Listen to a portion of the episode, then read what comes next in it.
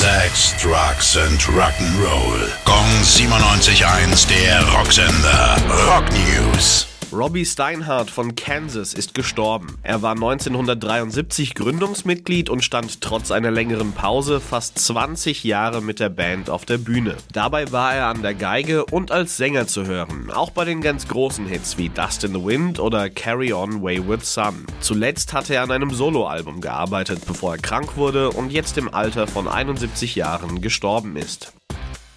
Nach dem Release ihrer neuen Single The Writing on the Wall haben Iron Maiden jetzt auch einen Veröffentlichungstermin für das dazugehörige Album bekannt gegeben. Es soll am 3. September erscheinen und heißt Senjutsu. Aufgrund der knapp anderthalb Stunden Spielzeit wird es entweder auf zwei CDs oder auf drei Schallplatten erhältlich sein. Gong 97.1, der Rocksender. Rock News. Sex, Drugs and Rock'n'Roll.